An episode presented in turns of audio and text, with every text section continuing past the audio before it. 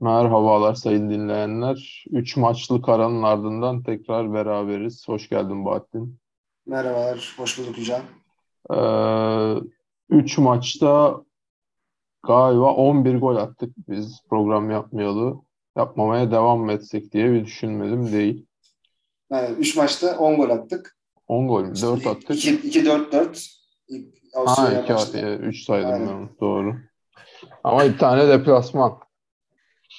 O da önemli. Aradaki ee, şunu soracağım öncelikle. Acaba biz bir illüzyonda mıyız? Yoksa Fenerbahçe'nin rakipleriyle ilgili bir durum yok. Gerçekten Fenerbahçe anormal iyi bir futbol mu oynuyor? Mesela bugün de taraftar iyice Jorge su bağrına bastı. Oyundan memnunsundur sen de ama oynadığımız takımlarla alakalı bir durum mu var acaba? Ya tabii şöyle 3 maçın özetini geçersek yani ilk maç maçta e, Avusturya deplasmanda yani hiç beklemediğimiz bir üçlü savunmayla karşılaştık ve bir anda e, Jorge Jesus'u başka bir sistemle de oynayabildiğini görmüş olduk. Ve burada o maçta daha aslında kontrolcü bir yapımız vardı. Böyle çok pozisyona girebilen ve skoru arttırabilecek bir oyundan ziyade daha e, yani konservatif yaklaştık ve deplasmana tur alacak skoru bence yakaladık. Ama Adana Demirspor maçında özellikle bazı dakikalarda çok ciddi baskı kurduğumuz, e, skoru arttırabilecek pozisyonlar yakaladığımız iyi dönemler oldu. İşte o ilk 15 golden sonra özellikle 15-50-60 arası hatta diyebiliriz. Ama o maçta da e, çok önemli pozisyonlar verdiğimiz dakikalar da oldu. Yani o maç ama işte çok hareketli ve hatta ligin en iyi maçlarından biri denilebilecek bir maçtı.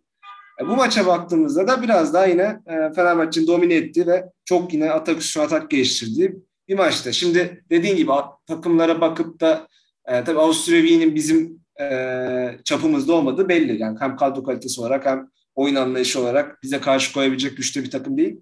Ama Adana Demirspor sonuçta yani lige iyi başlamış ve etkili bir takım. Belki savunma açısından bazı zafiyetleri olabilir ama e, genel olarak Fenerbahçe'nin de sonuçta diğer takımlara da Ümraniye 3, Kasımpaşa'ya 6 gol attığını düşünürsek e, iyi oldu olduğunu söyleyebiliriz hücum anlamında. Zaten biz de sezon başında konuştuğumuzda hani Fenerbahçe böyle çok gol sorunu yaşamaz diye düşünüyorduk.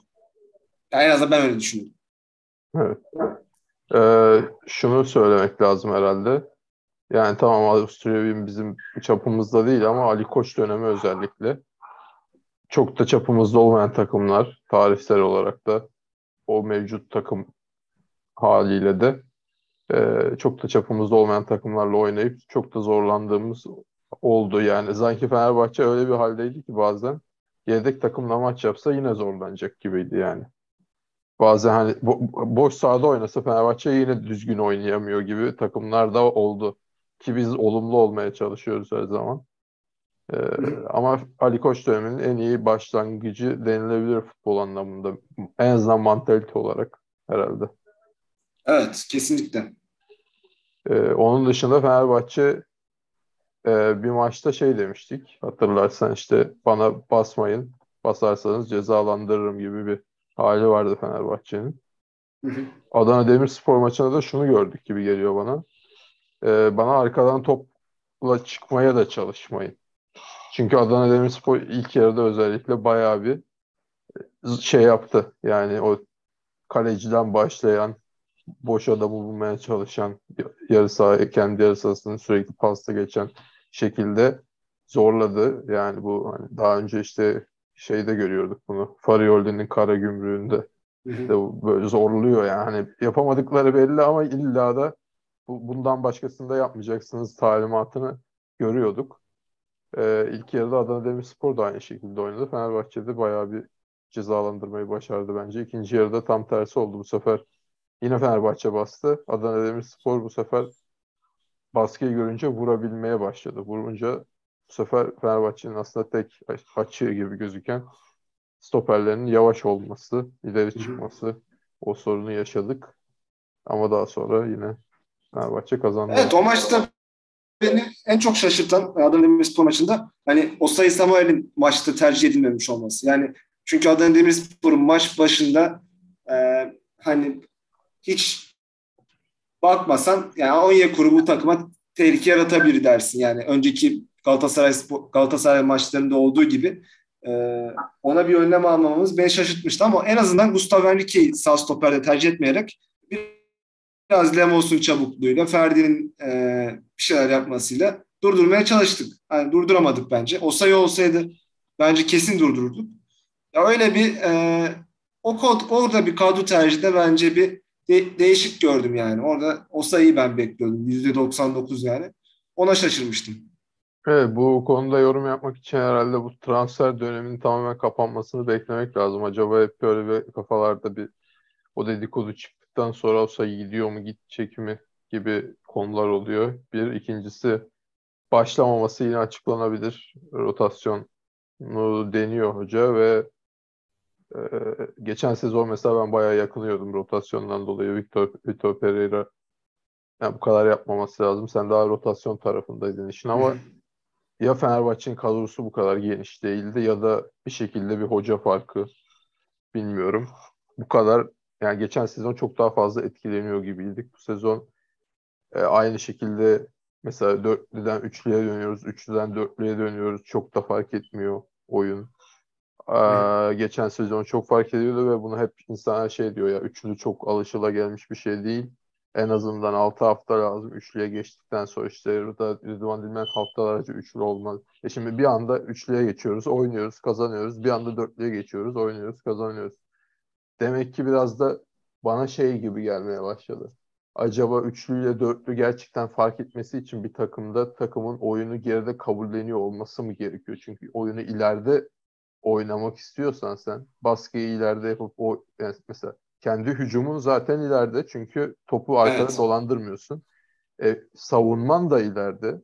Çünkü bayağı bir önde basmaya çalışıyor Fenerbahçe. Dolayısıyla acaba o sebepten dolayı mı?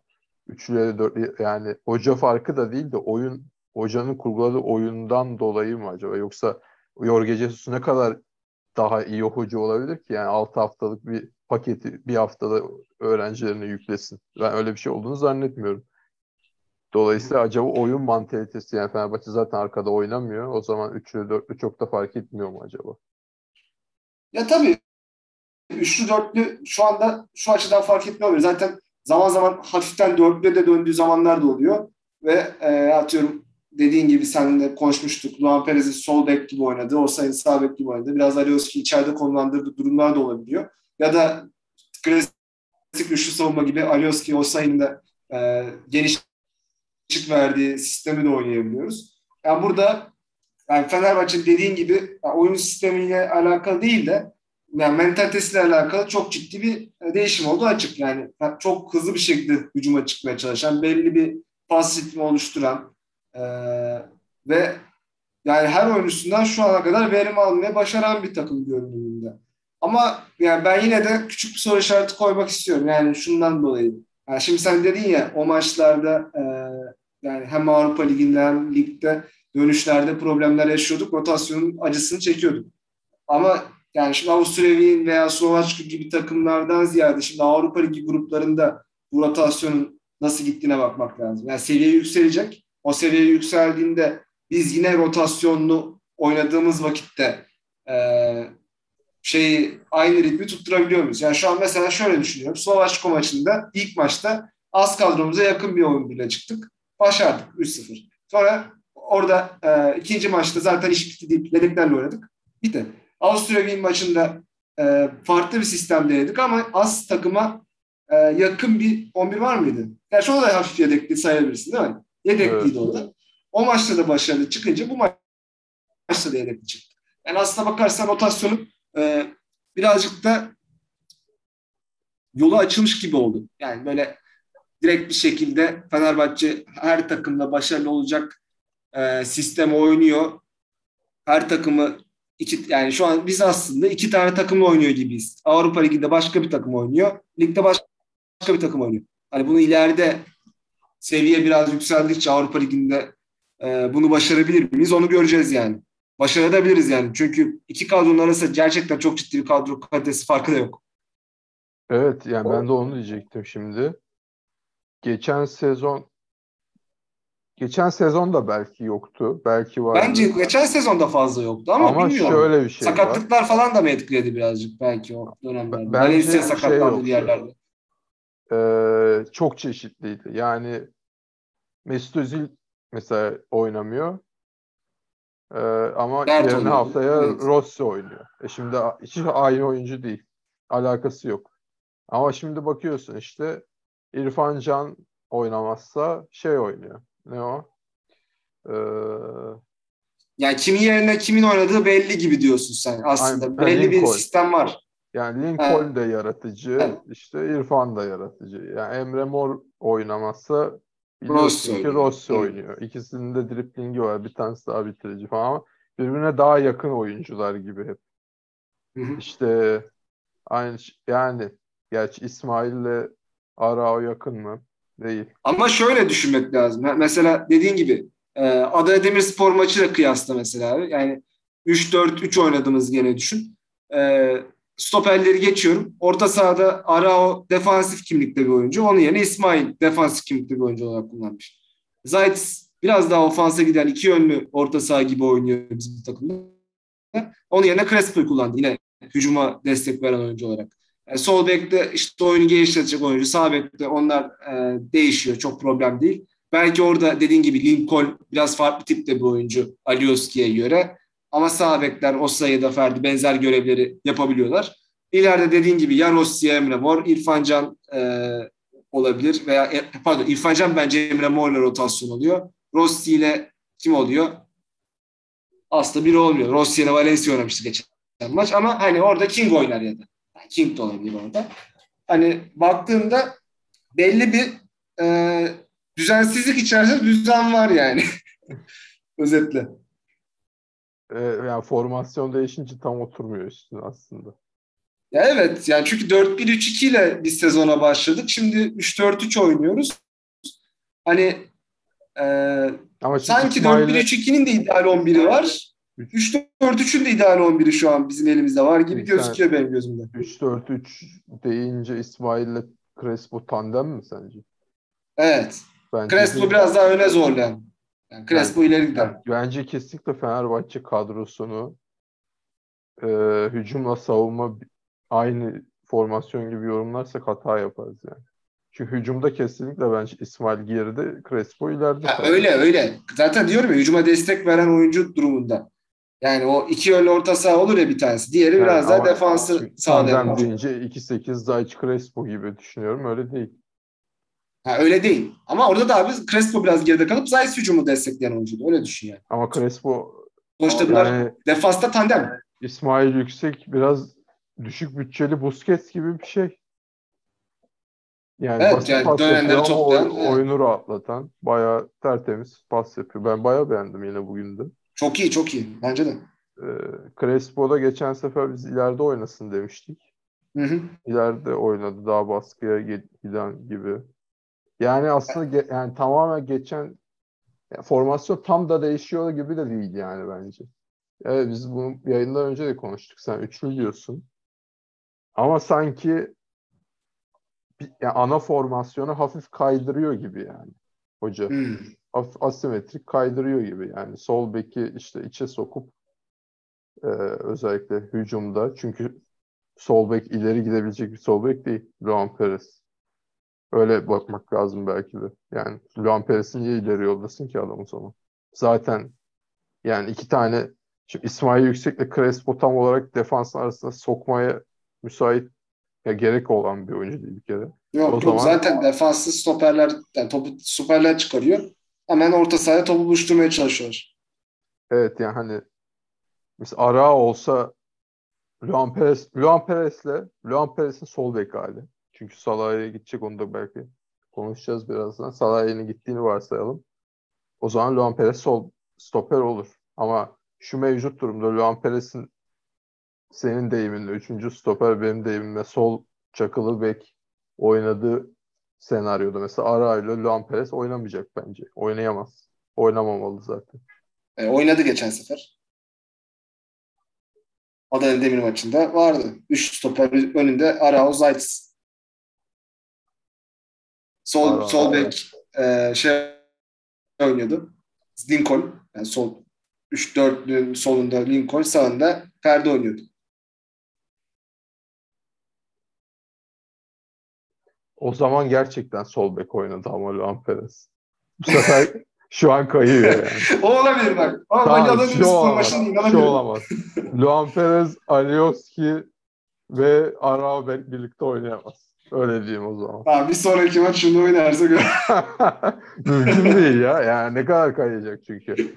Şimdi Alioski, gerçi geçen maçta mesela eee, şey geldi. Brezilyalı. İsmi neydi ya? Henrique mi? Kim? Yok yok. Az önce Arao. söyledim. Hayır hayır. Perez.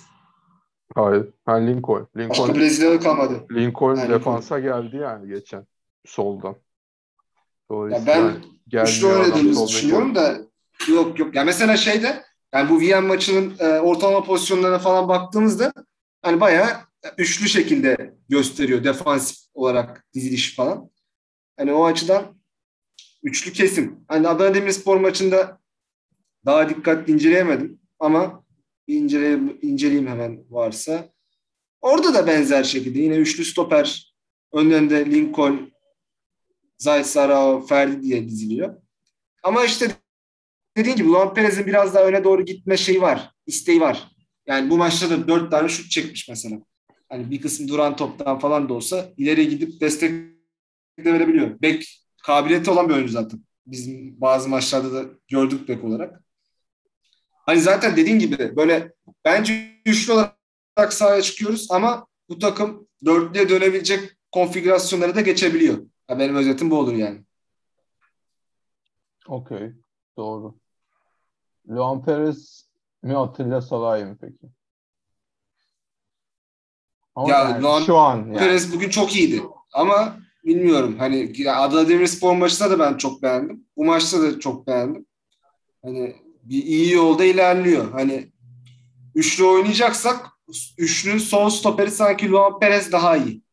Yani çünkü e, Bence e, Salah yani Luan Perez'in ya iler gerçi doğru ama Luan Perez'in böyle de- şeyden kesiciliği o e, direkt topu alabilme kabiliyeti daha iyi gibi geliyor bana. Salah'ın pozisyon alma kabiliyeti falan daha iyi olabilir. Yani benim görüşüm o. Yani sen Ya ben- topu ben- diyorsun ki daha iyi uzun top sokuyor falan muhtemelen Salah'dan ya da driplingle top götürebiliyor. Bence dörtlü Yani oynayacak. ben defansif o- açıdan düşünüyorum. Oyuncu dörtlü oynamayı düşünüyorsa uzun vadede Salah'ın satılması bence okey. Yani Luan Perez Evet, dörtlüde dört- daha iyi. Oynarsak okey. Ama üçlü Yani Luan oynayacaksa Perez'in yanına bir tane daha stoper alacaksın ama o zaman. Ya da Serdar Aziz oynatacaksın. Yok bir tane daha stoper alınsın bence. Evet Salah'a giderse alınır zaten muhtemelen. Ama üçlü oynayacaktıysak o zaman en iyi yani Salah'ı bence üçlüde daha iyi. Tisserand üçlü stoperiydi. Neden sattık bunları hala sorgularım. Doğru. Ama yani Luan Perez bence dörtlüde Salah'ı aratmaz. En azından aratmaz. Hani daha iyi daha kötü biraz şey olmasın. Evet. Ee, yani bugün de zaten en iyilerden biriydi bu arada. Ama sağ bek, sağ stoperimiz yok. Evet.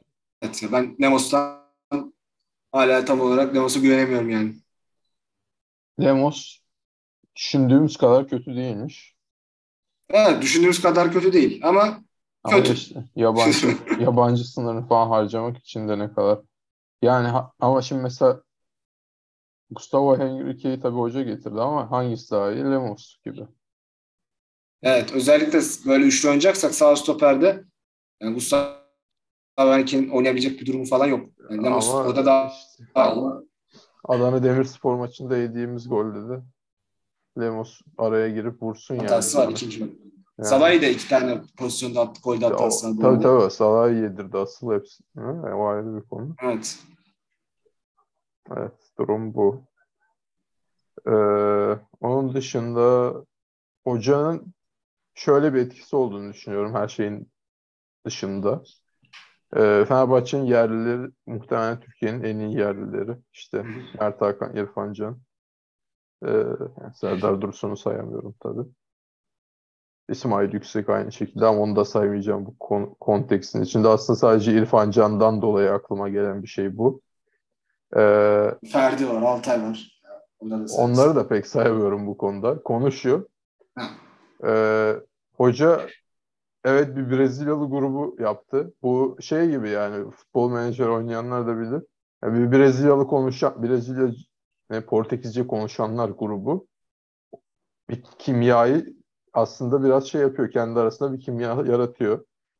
Aynı şekilde şimdi bu Türk geri kalan Türklere de küstürmeden nasıl bir hoca tipi ancak form tutmalarını sağlayabilirdi? Ancak bu tip bir hoca tipi. Yani ya bizi Jorge Jesus futbolu bilmiyor falan diyebilir mi İrfan? Diyemez. Gidip çalışacak. Bence kilo bile vermiş.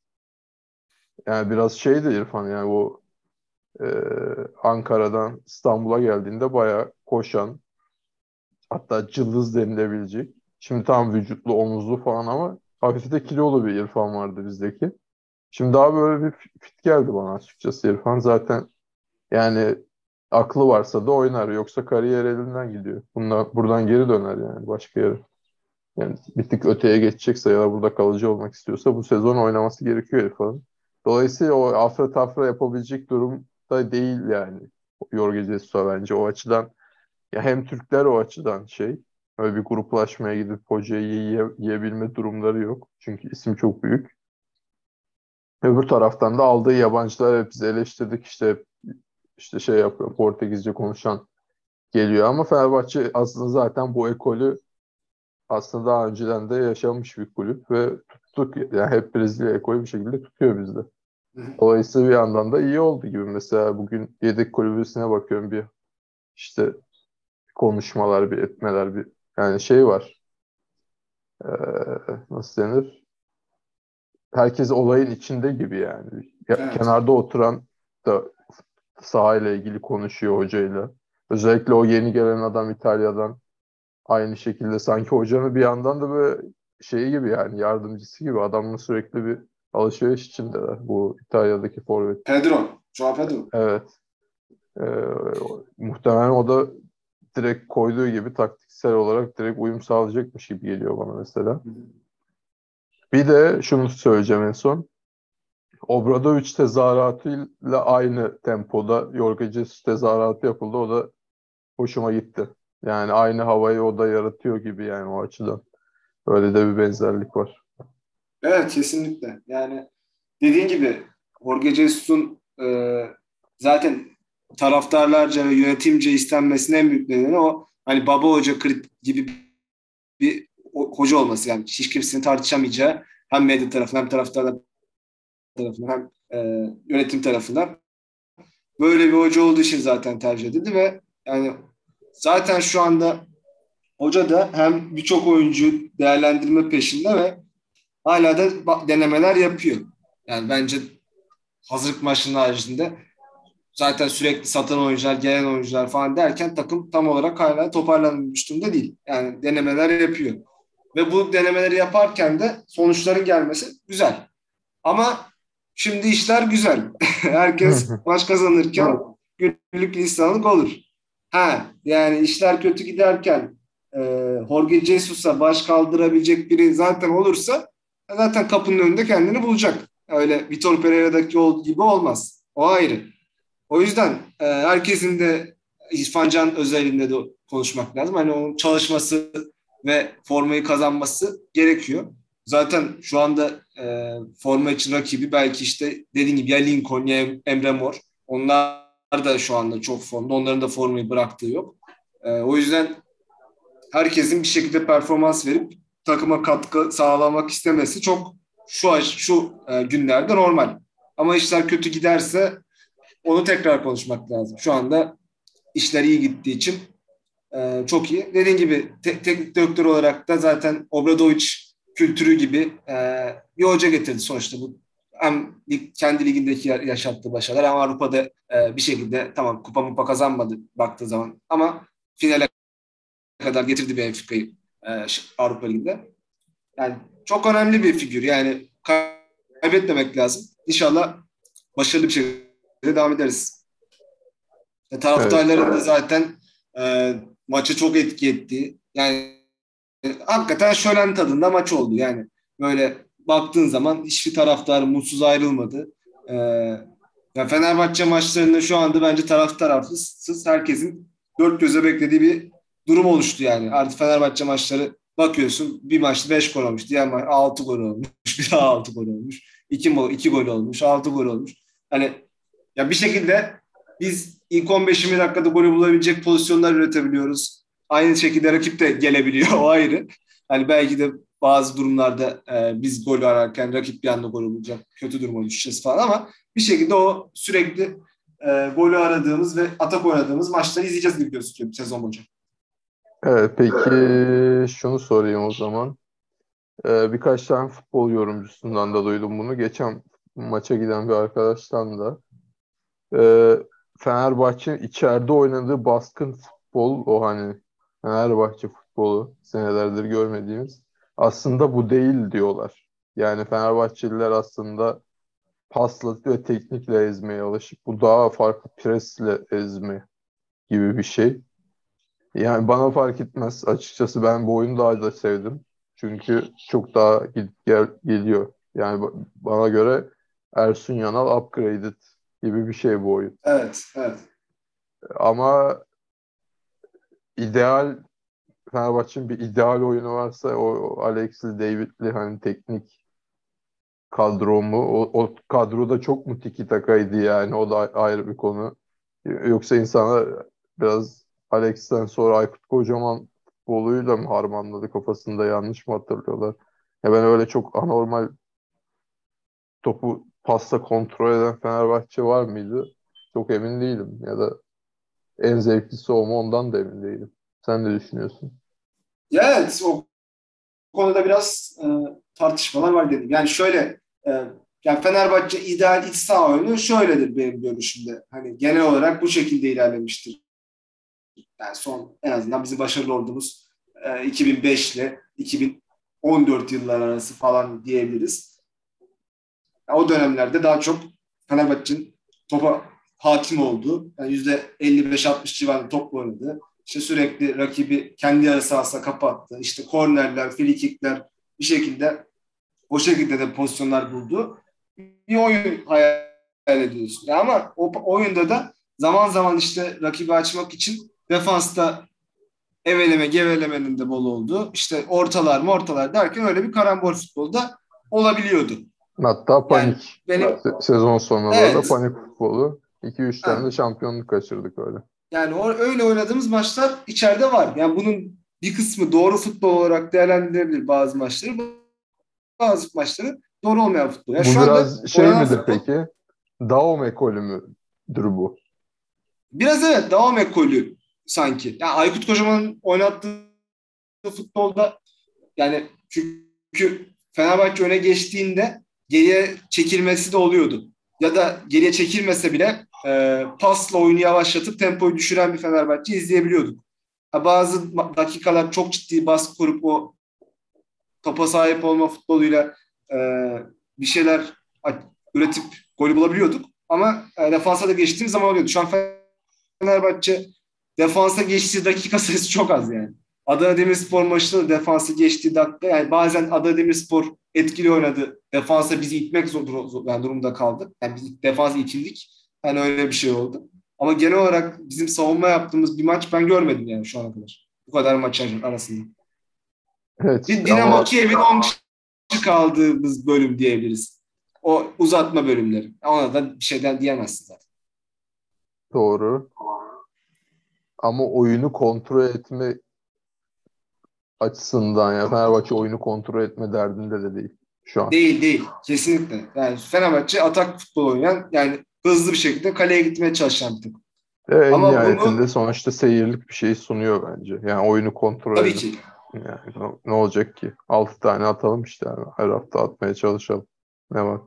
Ya bunu ama işte kontrolsüz bir şekilde yap, yaptığın zaman yani sürekli topun kötü yerlerde kaybedildiği durumlarda sıkıntı yaşarız. Ama onu da çok fazla izlemedik. Adana Demirspor maçında bu maçta öyle bir problem yaşamadık. Yani dönemleri de yani İsmail Yüksekli Crespo sahasını topladı.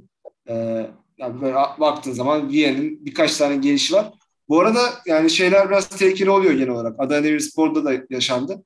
Yani defans arkası atılan topların yani e, hızlı oyuncular tarafından yakalanıp bizim yakalayamadığımız pozisyonlar biraz rahatsız ediyor. Yani onlar e, olacak gibi gözüküyor bütün sezon boyunca ama bilmiyorum nasıl önlem alınır ona. Ama zaten şampiyonluğun şifresi de atanınla tutanın iyi olursa şu an atanımızla tutanımız formda gibi. Valencia ile Altay. O açıdan zaten bütün sezon formda olurlarsa da bir şekilde hallolur. Evet evet yani inşallah. Peki bundan sonra yani Fenerbahçe'nin hızını alması açısından Beşiktaş maçına kadar Konya deplasman, Kayseri içeride, Alanya içeride. İlk defa Fenerbahçe İstanbul dışına çıkacak galiba. Evet. Evet Eskişehir'de oynanacak maç. Konya deplasman. Evet. Okey. Yani o maçla beraber dediğin gibi biraz daha farklı tipli takımlarla karşılaşacağız. Yani Konya deplasmanı biraz daha belki ölçü niyetinde olabilir. Çünkü Konya deplasmanı Konya kontra atak Evet. falan oynamıyor aslında. Daha da rahat bence bizim için paslı oyun. Kapanma gibi bir şey değil mi? Aykut Kocaman'dan sonra tabii tabii pres şey yapan bir takım. Yani ileride pres yapmaya falan çalışan bir takım Konya Spor. Hayır ama Defans pres açıdan- yapıp kontra atak yapan bir takım mı Konya? Ya kontratak yapabilecek oyuncusu var. Yani Bitic falan diye oyuncular var. Yani onun dışında sağda bir şalak kontratak yapabilen oyuncuları var. O mesela Onyekuru'nun e, benzer tarzında Bitici'den de sıkıntılar yaşayabiliriz o açıdan. Okey. Peki zaten bu maç, Yani- yani geçen maçı izleyen hoca herhalde o şekilde oynamaya çalışacaktır yine. Ya bilmiyorum işte. İlk 11'imiz sanki Adana Demirspor maçına gene yakınsayacak. Benzer ilk 11 gelebilir. Gerçi geçen sefer Kasımpaşa maçına benzer bir 11 olur dedik. O da tam tutmadı. Ama e, yani Konyaspor şu ana kadar bu arada gol yemedi. Ama bence o kadar da iyi bir savunma takımı değil. Yani biz Konyaspor'a gol atmakta çok zorlanırız diye söyleyemem. Ama Konya'dan da gol yeriz diye düşünüyorum. Önemli Genel olarak zaten her zaten gol yeme potansiyelimiz var. önemli olan Öyle gol yemek savunma. değil sanırım Fenerbahçe için bu sezon. Gol atmak. Daha çok atınca kazanıyorsun zaten. Mantıklı. Evet evet. Yani şu O- an forvet dediğim gibi Valencia'nın çok ciddi bir formu var. Yani sürdürürse zaten hiç sıkıntı yok. Evet. Ee, buradan Ya diğer maçlar Kayseri Alanya onlar daha ileride konuşuruz zaten de. Ee, dediğin gibi fikstürü müsait aslında yani. Hem Müsait, Konyaspor içeride tam oynuyor. Evet. Kayseri Spor da böyle çok üretken bizi zorlayabilecek falan takım olarak görmüyorum. Biraz pas takımı. Pas takımı olmaları Fenerbahçe'ye karşı dezavantaj olur bence. Ben Fenerbahçe'nin şöyle bir ihtimali var. Trabzon deplasmanına kadar bu sefer biraz daha uzakta. Allah'tan. 25-12 yani. 25 Aralık. Deplasmana kadar daha mağlup gitme şansı var Fenerbahçe'nin. Beşiktaş dep- deplasmanı dışında. Çok da böyle aman aman bir maç görmüyorum ben. Ya zaten önce şey e, ne zaman Dünya Kupası için bitiyor diyorsun? Vallahi 8, Ha, Trabzon maçıyla şey başlıyor değil mi? Dünya Kupası ile beraber bitim, bitimle beraber Trabzon deplasmanına gidiyoruz. Yani Fenerbahçe Giresunspor maçı son maç. O arada bir aylık bir boşluk var. Görüyorsun yani. Bir buçuk aylık yaklaşık. Oraya kadar dediğin gibi böyle e, iyi de bir fikstür var. Yani bir Beşiktaş deplasmanı ve içeride Başakşehir sanki. En zor maçlarımız bunlar. Evet. Aynen öyle. O açıdan ben de aynen onu demek istiyorum yani. Oraya kadar zaten namağlup gelirse Fenerbahçe çok sıkı gelmiş olur. Oradan sonrası çok da şey değil. Tabii çok bakalım. ilerisi. Yani Tabii, boşluklarımız, ama- evet. Yani ilk hedefi olmalı bence. Trabzon'a kadar kaybetmezsek okey yani. Trabzon'a Tabii ki. gidersek. Evet. Buradan en iyi 3'e geçelim.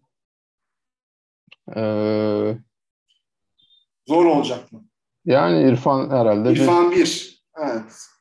Crespo mu 2?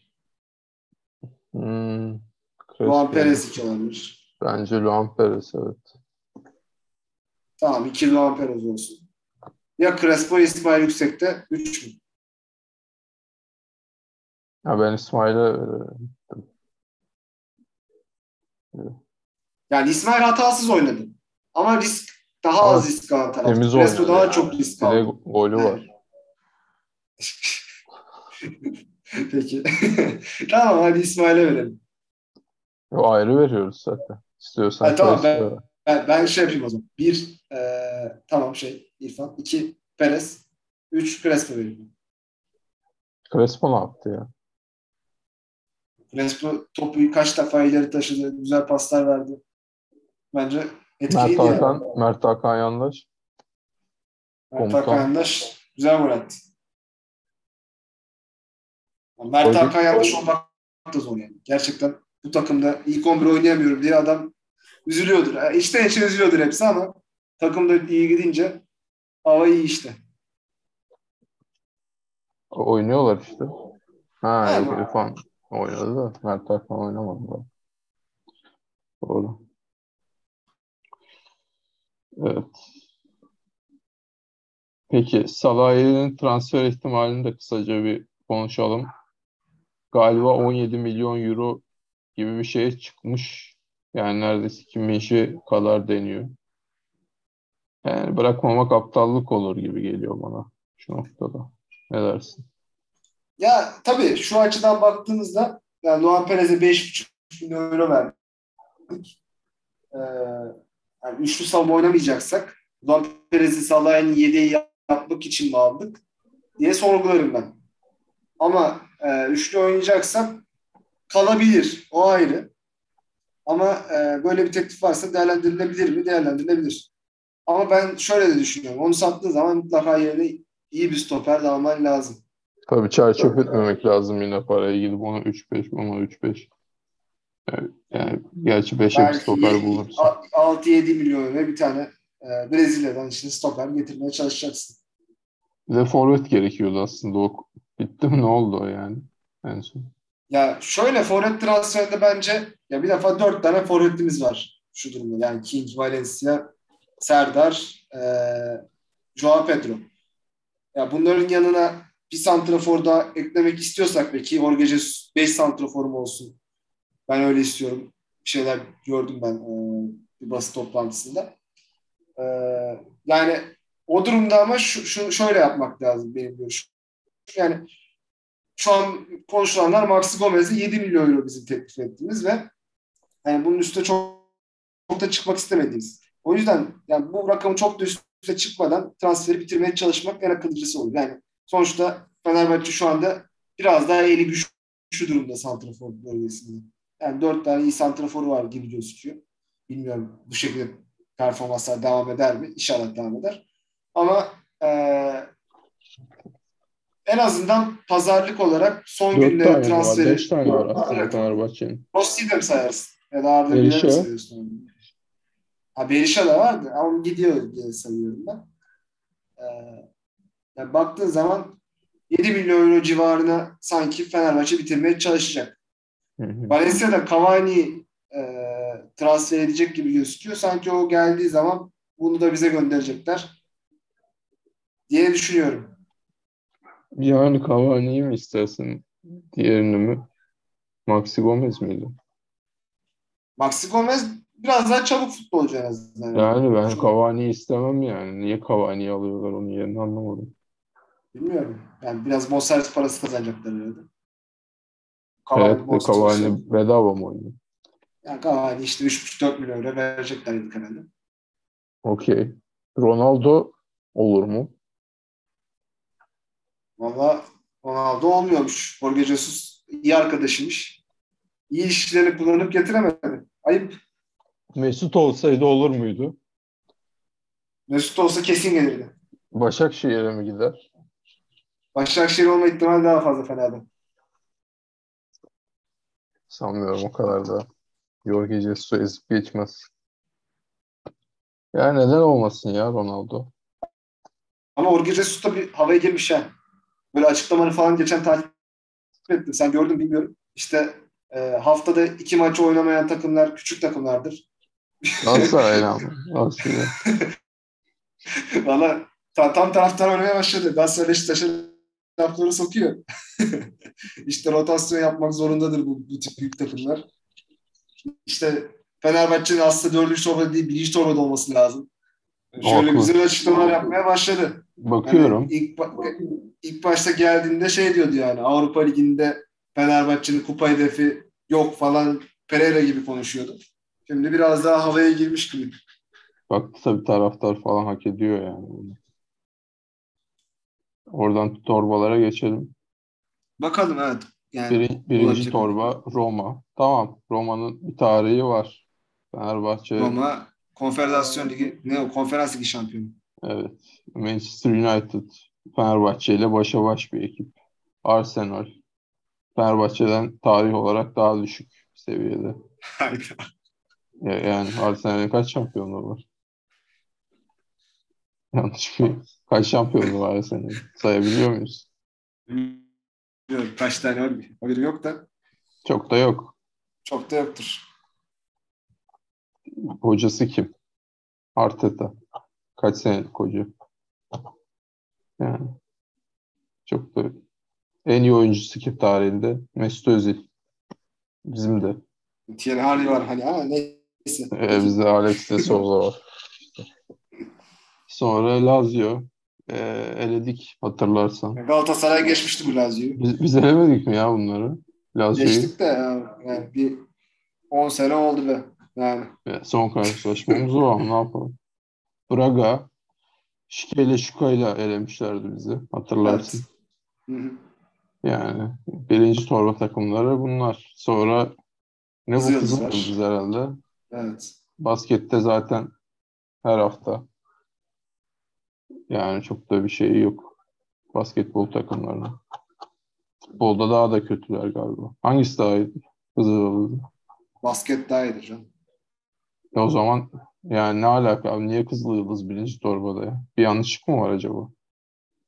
Abi Avrupa Ligi'ne bir şekilde katılıyor. Belki bir tur atlıyor. Orada eleniyor veya konferans liginde biraz ilerlemiştir. Yani ufak ufak ufak ufak toplaya toplaya getirmiş abi buraları. Son kaç sene bu puanlar? 5. 5 sene. Fenerbahçe son 5 senede ne yaptı? Pek bir şey yapmadı. Zaten iki sene Avrupa'da yoktu galiba sanırım. Geçen sene konferans liginde elendik. Bir önceki sene. Şimdi önceki sene yoktuk diye hatırlıyorum. Ay, şimdi Ali Koç'un kaçıncı senesi? Ali Koç'un e, 4 sanırım. 4 mü? Dördüncü değil, beşinci senesi bu. Koku. Biz ikinci döneminde başladık çünkü. Ha evet. Ee, evet. Koku sezonu hmm, şeye elendik. Monaco'ya galiba. Yok. Monaco'ya elenmedik mi? Koku sezonu kime elendik? Koku sezonu var mıydık? Vardık. Çünkü ikinciydik. Ön elemede Şampiyonlar Ligi'nde elendik sanırım. Evet. Artık Monaco. kocaman sezondan sonra Monaco değildir ya. Ama Spartak Moskova mı? Yok o da değil. Benfica, Benfica. Alper Potur falan gol attı. Doğru. Benfica'ya elendik. Avrupa Ligi'ne de mi gitmedik o sezon? Gittik sanki. Gittik hatta gruptan çıktık o sezon biz. Koku sezonu. Ha doğru doğru. Evet Avrupa Ligi'nde gruptan çıktık. Dinamo Zagreb'e falan 4 demiştik. Hatta gruptan çıktık. Zenit döneminde de Aa, Ersun Yanal vardı. O maçta Mehmet Topal bir gol atmıştı Zenit'e. Sol ayakla. 90'a. Hatırlıyor musun o golü? Ben Yok, hatırlayamadım. unutamıyorum yani. O, Anormal bir gol. o şey mi deplasmanda mıydı? Ha o hatırladım. Ve yani Mehmet Topal'ın golüyle biz son 20 dakikaya falan tur, Ümit de at- tur atlar, evet. Atlıyorduk hatta. evet, Ha. tur, tur atlar pozisyondaydık yani. Hmm. Falan. Tsuba vardı galiba. Evet Zuba. Azmun diye bir oyuncu vardı. Evet, O atıyordu golleri. doğru. Ondan sonraki sezon gitmedik. Zaten yok. Evet. Ondan sonraki sezon da gitmedik galiba. Ondan sonraki sezon da gitmedik. Doğru. Zaten 3 sezon oldu. Dördüncü sezonda Vitor Pereira işte şey yani Hmm. konferans liginde elendik. Evet. Ondan önceki Aykut Kocaman sezonunda ne oldu? Onu da kattığımızı düşün. Aykut Kocaman. Onda Vardar eğlenmiştik galiba. Oo, çok kötü. Evet. Doğru. Hiçbir şey hiçbir yere Hiçbir gitmedi. şey yapamamışız. Evet. Ba- e, Bayağı kötüymüş. Doğru. En iyi, iyi geçen sene herhalde. Ha pardon şey. Yalnız bir şey sezon. diyeyim mi? Ondan önceki sezonda bir şeyler yaptık galiba. O Manchester United'la aynı grup olan Evet. yani aslında bu sene Advokat sezonu yaptık. yani oradan biraz puanımız vardı muhtemelen. Bu sene sayılmaması kötü yani onun. Evet. Puanlar silinmiş gibi bir şey oldu bizim. Ama ikinci torba olur muyduk? Bakıyorum. Olabilir miymiş sanki. Yok olamaz. Uzağız ya. Beş. Dördü, üçüncü torbaya yeni çıktı. Hmm. Yani bu son durumla beraber yani Trabzonspor'u Kopenhag'ı eleyememesiyle ve Omonya'nın Gent'i elemesiyle üçüncü torbada. Evet zaten üçüncü torbanın son takımıyız. Evet. Neyse devam edelim. Dinamo Kiev var. Gördük. Yani Dinamo Kiev Acımayız. gerçi Gelsin. şeydir yani. Sonuçta Dinamo Kiev'in birinci torbada olması çok anormal değil bence. Tabii önceki başarıları. Olympiakos da mesela şaşırtıcı yine birinci torbada. Sonra ikinci torba Feyenoord, e, Ren, PSV, PSV Eindhoven, Hı hı. Monaco, Real Sociedad. Sociedad, Güçlü Karadağ da takımlar. biraz enteresan. Evet Karabağ Kara- olur. Karabağ'ın burada olması. Malmö, e, Galatasaray'dan bildiğim. Galatasaray'ı da elemişti sanki bir ara. Yok yani uzun yakın Seneler zamanda seneler önce. Olabilir.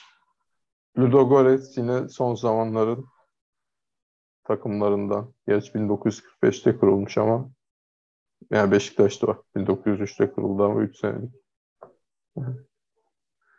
Üçüncü torba Şerif. Bu, bu takımda isimden dolayı akılda kalıcı. Ya rezalet ya. Bu Şerif'in bizden fazla puanı varmış ya. Evet ama evet. Beş atıyorduk bu takıma ya. denecek bir şey yok işte. Türkiye'nin geldiği hal. Neyse. Real Betis fena takım Bunlar değil. bizim rakiplerimiz olmayacak bu arada.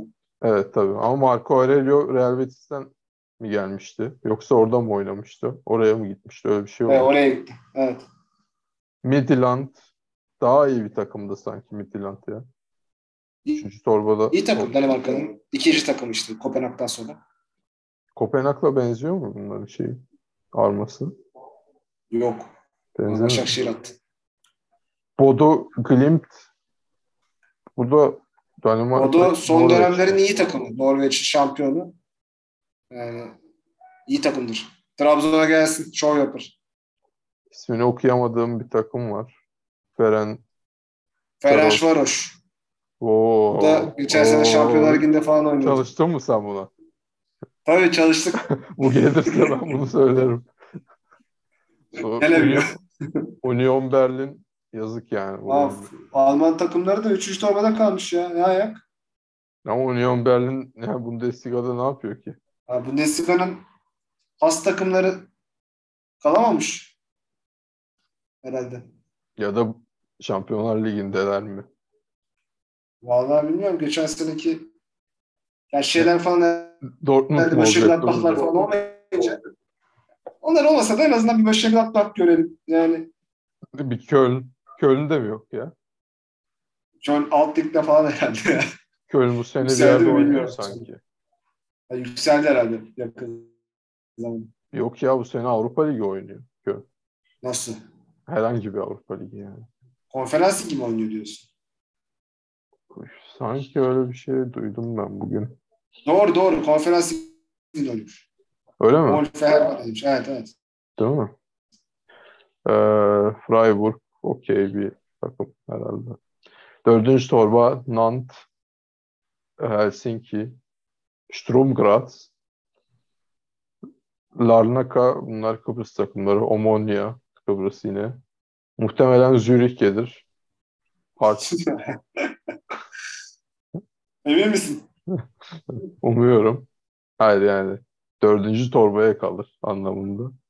Evet. Sonra Union sen bunda çalıştıysan söyle. Lan Zürih geliyor galiba. 2-1 yenmiş. Şimdi 0-0 gidiyor.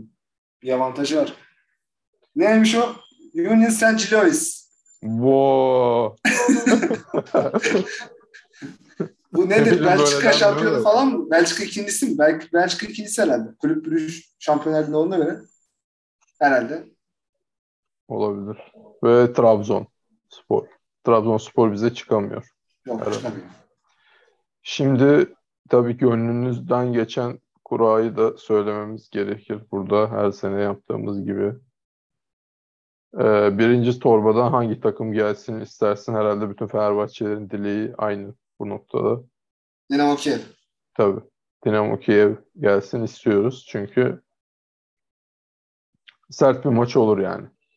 Böyle artık acıma macıma olmaz bir noktadan sonra. Hikayesi de güzel olur o maçın. Be- Evet. beş- 5-0'lık temiz bir galibiyet olur. Takımın gelişimini görmüş oluruz. Lucescu isterse gelmesin Türkiye'ye. Evet o olmazsa Braga. Braga aynı intikam şeyi kalmayacaktır gibi.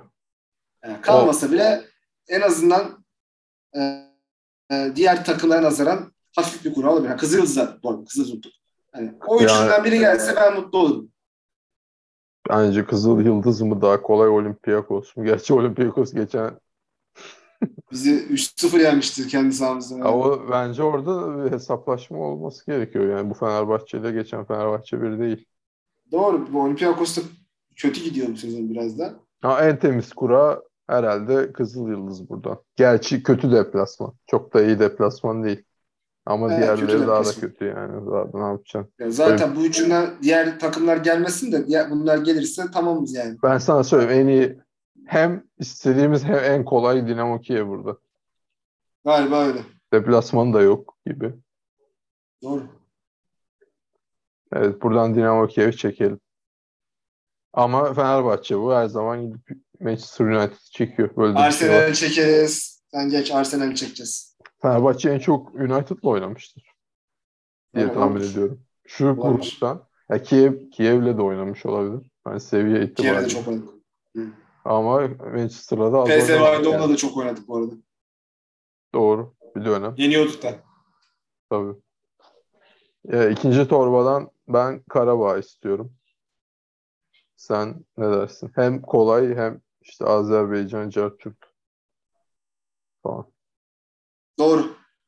Karabağ okey. Ludogorets de okey. Yoksa evet, temiz, en temiz ama herhalde Ludogorets burada. İklim itibariyle de. Yoksa Malmö derdim ama iklim sıkıntı.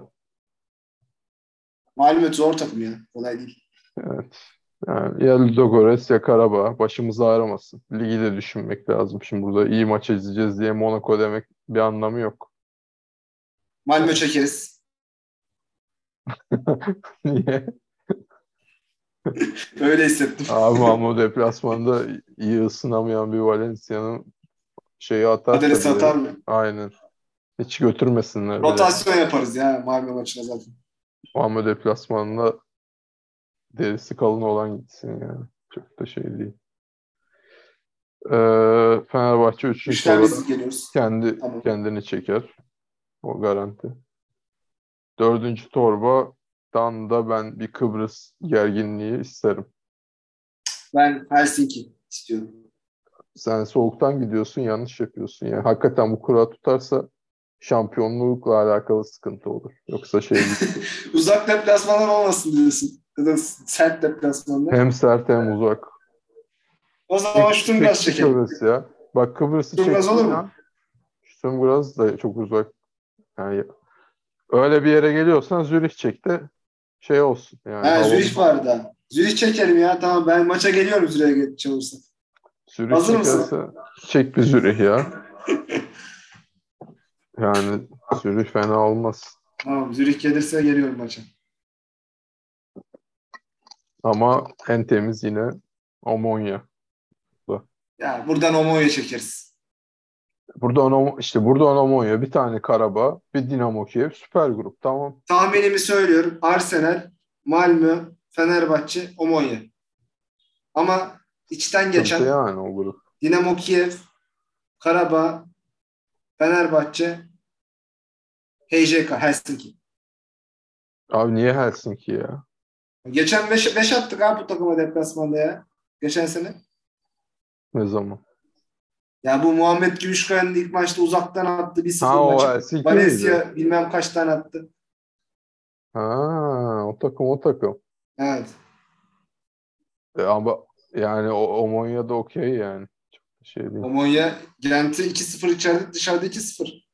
Biz bu takımı çok destekledik bugün. O yüzden Omonya acaba. Atilla Salah'ın oynadığı takım mı? Güzel bir noktaya değindin ama sanırım Apollon Limassol olması lazım. Ha okey. Ama tanıyor takımı. Tanıyordur. Önemli yani. Evet. Peki o zaman yarın göreceğiz. Sen tekrar edelim. Arsenal, Arsenal, Malmö, Fenerbahçe, Omonya çekeriz diyorum. Omonya diyorsun. Helsinki demiyorsun. Ha Hayır, istediğin bu çekeriz diyorum. Diğeri Helsinki. istediğim Helsinki. İstediklerim Helsinki, Karabağ ve Dinamo Kiev. Okey. Aşağı yukarı aynı şeyleri istiyoruz. Helsinki Sen geçen sefer bilmiştin. Biz sık bakalım nasıl gelecek. Yok harbiden Dinamo Kiev'i Dinamo Kiev'i bize yollamazlar. Eğer bir kurada bir şey varsa. Virüs takımı gibi ayrıştırılabilir ya bir anda bizim takım. Aynen. Gerginlik çıkmasın diye. Ben de Dinamo Kiev'in gelmesini beklemiyordum. Yani hakikaten kurada bir oyun varsa Fenerbahçe'yi bir İngiliz dayarlar gibi geliyor bana da. Arsenal'i bekliyorum ya. Gelecek. Bir şey. Ee, Karabağ'ı da bize vermezler o zaman. Ama ikinci torbadan da ya şöyle bir grup da çok kötü mesela düşünsene. Arsenal, e, Monaco ya da Monaco iyi değil galiba şu an. Arsenal, PSV işte Evet. Arsenal, PSV, Fenerbahçe, Nantes. yani hadi yani oradan. Ha, yine bir Şampiyonlar Ligi ayarı grup gelmiyor. Dördüncü torba çok zayıf. Yok dört zayıf baya. Evet. Ama yani Geçen sene bir- biraz daha iyi takımlar vardı. Neyse bakalım. Gerçi bilmiyorum. Yani şu an maçlar oynanıyor. Acaba bazı gruplarda bir oynamalar olur mu? Yani şu andaki mevcuda göre öyle gözüküyor ama Bak bir tane refresh attım. Şerif Tiraspol turu geçmiş gösterdi. Yanında böyle ama. Trebile var. Diğerini Evet. okumadık bile yani. Doğru. Evet. Son olarak şunu da konuşalım ve yayını bitirelim. Bir yabancı sayısına bakalım şöyle. Şimdi mesela Bana bakmayalım ya. Bitmez o. ha şimdi Lemos da oynuyor ya o açıdan. Tisserand, Alioski 2, Tisserand Salahi gitti. 3, Perez Serhat gitti ya. gitti mi o? Ha Gitti, doğru gitti. açıklandı. Ee, Alioski, Salahi, Perez 3, Gustavo Henrique 4, Novak 5, Lemos 6, Osayi 7, Arao 8, Pelkas 9, 10 Herkes de Zayt, girecek gibi. ya. Ha, Neyse. Crespo 11, Lincoln 12, İshak Kural vardı ne oldu? Neyse Valencia 13, Rossi 14, Joao Pedro 15, Joshua King 16, Mergin Bereşe 17. Bu adam ha bu da şey Buruma 18. 18. 12 olması mı gerekiyor? 14 olması. 14. 4 kişi buradan hemen sayarsak eee herhalde gidecek. gidiyor. Herhalde Berisha gidiyor. Evet. Herhalde Salah'ya gidiyor. 3. Nova'da da bir şekilde itelerlerse 4. O zaman. Ama iki tane de adam alacaksın. Ne olacak? iki tane adam alacaksan işte demek İki daha ki göndereceksin. Lemos nasıl oynuyor şu an onu anlamıyorum. Hani gidene kadar oynasın gibi bir saçmalık mı var yani? Başka gidecek adam yok çünkü. Ya Rossimos fırsat transfer. Başka da ya da Buruma'yı kiralayacaklar. kaydettirmeyeceğim falan. Ya Olabilir. da bilmiyorum, Gustavo Henrique'yi kaydettirmeyecekler. Ne bileyim. Ya da Lemos kay yani bir şeyler yapılacak. Buruma'yı belki kiralamak lazım. bir Türk takımına. Belki seneye daha iyi oynar. Ya baktığı zaman yani Buruma hakikaten tamamen boşta kalıyor şu anki takım yapısında ama. Çok kalabalık bir de o bölge. Yani. İki, ikinin birinde forvet olacağını varsayıyorsun herhalde. Evet. Ya da bir ihtimal Türk stoper. Var mı? Piyasada mı? Ya da bir ihtimal bir tane Türk Cengiz çekip Buruma'yı yollayıp sonra bir tane de stoper alıp bitirmeci forvet almalı. Hmm. Cengiz konuşuluyor çünkü. İster misin? Bence Cengiz e, tabii Cengiz iyi futbolcu da yani ben şu anda transfer konusunda bir şey isteme konumuna gelemedim yani.